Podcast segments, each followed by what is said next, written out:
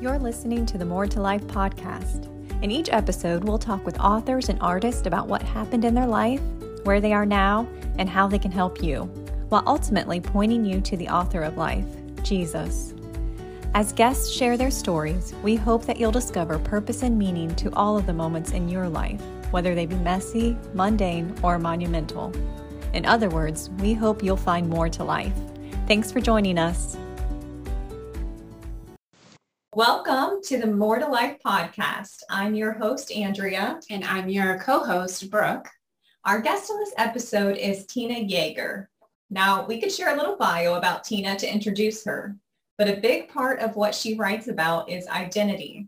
In fact, the first chapter in her book is called Hello, My Name Isn't. So Tina, for someone who hasn't had the pleasure of meeting you, can you tell us a little bit about who you are? I am a licensed mental health counselor. I'm currently practicing as a life coach, however, and I am an author and speaker, and I also run a podcast myself called Flourishment, how to live the life you were meant to so you can flourish. So as a licensed counselor, how does that affect you being an author? It actually does inform a lot of the content that I work on in nonfiction and fiction, because it shows that my heart is to help people be heroes of the adventure story that God has for them. And part of that can be healing. Part of that can be optimizing your well-being. I don't think I mentioned the name of your book, but it's called Beautiful Warrior, and it empowers women to break free from insecurities. And that seems to be like a topic that a lot of women struggle with, no matter where they're coming from. And sometimes it amazes me that women who seem to have everything going for them will really struggle with feeling like they're not enough. Is that something that you've come across? Absolutely. It's something that I personally struggled with. And then as a counselor, I saw every single woman that came into my office dealt with shame issues, insecurity issues, wondering if she's enough, and wondering about her identity and purpose in Christ. So what happened in your life that made you realize that you needed to write a book about self-esteem? And why did you title it Beautiful Warrior? Well, the title was something we wrestled with. My original title was Unlovable, because that was how I felt for so many years. I was that weird kid that nobody related to growing up. And as an adult, I still kind of struggled, especially in young adulthood, from teenage years all the way up into early adulthood. I struggled with an eating disorder for about 8 years. It was that I struggled actively with that eating disorder, just but wishing that I could belong, wishing that I could feel accepted and lovable, and never quite feeling like I was enough. And then when I had attained enough healing in my relationship and journey with the Lord through this, I was able to realize that so many women needed this message. And the Lord called me to write about how to relate to himself, and how to relate to ourselves, and how to relate to one another. And one of the key pieces of that is how we feel about ourselves. Some of the chapter titles in your book include The Comparison Trap, or The Myth of Human Approval, and A Frenemy's Lies. Do you want to explain a little about what you mean by the frenemy's lies? I'm kind of curious about that one.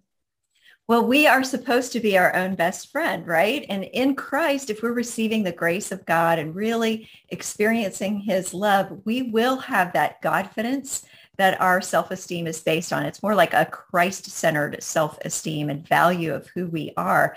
And so we should be our own best friend. We should be the one that gets ourselves up and reminds ourselves that it's for the love of God and because of the love of God that we reach out and love to others. But when we are receiving the enemy's lies as our own self-talk, and we're putting ourselves down constantly, we become our worst enemy instead of our own best friend. And so it's kind of like having a frenemy, somebody who's always present with you and should be your friend, and yet is constantly betraying and sabotaging you. And that is yourself. That's good. I like that Godfidence. That's really cool. Where'd you come up with that? I couldn't even tell you. I might have heard it somewhere else. I can't really be sure that I can claim that as my own concept. No, I love it though. It's a good point. Instead of relying on yourself, you're relying on God. But yeah, when you talked about hearing the lies from yourself, like that just speaks truth to me, because there's so many lies in this world and what we listen to, and we should be just listening to the Word of God. How do you persevere in the midst of struggle with your self-doubt? Well, you have to center yourself in the truth in order to combat a lie and replace that lie with God's truth. So knowing scripture that is going to really center you in that truth of who God says you are. Like, for example, Psalm 139 is one of my favorite ones for that, because it talks about how God created us before we were even born. He created us in our mother's womb, and we are fearfully and wonderfully made. And just knowing that God created every detail of who we are in his image and for good works, as Ephesians 2.10 says, we were created in Christ Jesus to do good works that God prepared in advance for us to do. So God is always there with us, knitting us together for a purpose. And we are beautifully made because he is a beautiful artisan. And so keeping those truths centered in us. And at first, when you're replacing those lies, you need to constantly combat every time that comes in your mind, take it captive and replace it with God's truth and say, no, I am not going to agree with the enemy. I'm going to agree with my creator. Wait, you talked a little bit about your struggle. Where do you feel like you're at with things now? It's always the same things that he continues to attack us with, this enemy of ours. So it's a constant battle, but I recognize it faster, and I have the tools now to respond to it appropriately instead of believing it and soaking in it and allowing it to defeat me and slow me down and keep me from my purpose. I can recognize it and do battle against it. And I think another important thing is knowing that you have people to pray with you and for you in this battle that we're in for our identity and self-esteem. Make sure that you're centered in the Word of God and in the family of God. Mm-hmm. Very true. Mm-hmm. That's good. So you mentioned a couple things there, just kind of being aware of your struggles and having a support group or people who can support you. Are there any other ways that God has helped you stand firm against those esteem attacks? Well, he has encouraged me to stay centered in certain spiritual disciplines and practices, and starting my day with scripture and meditation and prayer is essential to centering my mindset where it needs to be. Now, I don't have the same amount of time every single day. Some days I'm in more of a hurry to get things going. I may have overslept. I might be running late, but I don't completely skip that, because it's kind of like skipping all the food that you need for the whole day. If you don't eat spiritually and drink spiritually to begin your day, you have nothing to run on. So it's super important to do that. So that's something that the Lord has helped me with, and reminding me to schedule regular doses and experiences of extra inspiration, like worship, or like even going to the mountains and experiencing his presence more deeply. So those are the things that help me stay centered, and also looking for people who need to hear what the Lord is teaching me. Mm-hmm. So reaching out and pouring that out kind of completes your learning as well.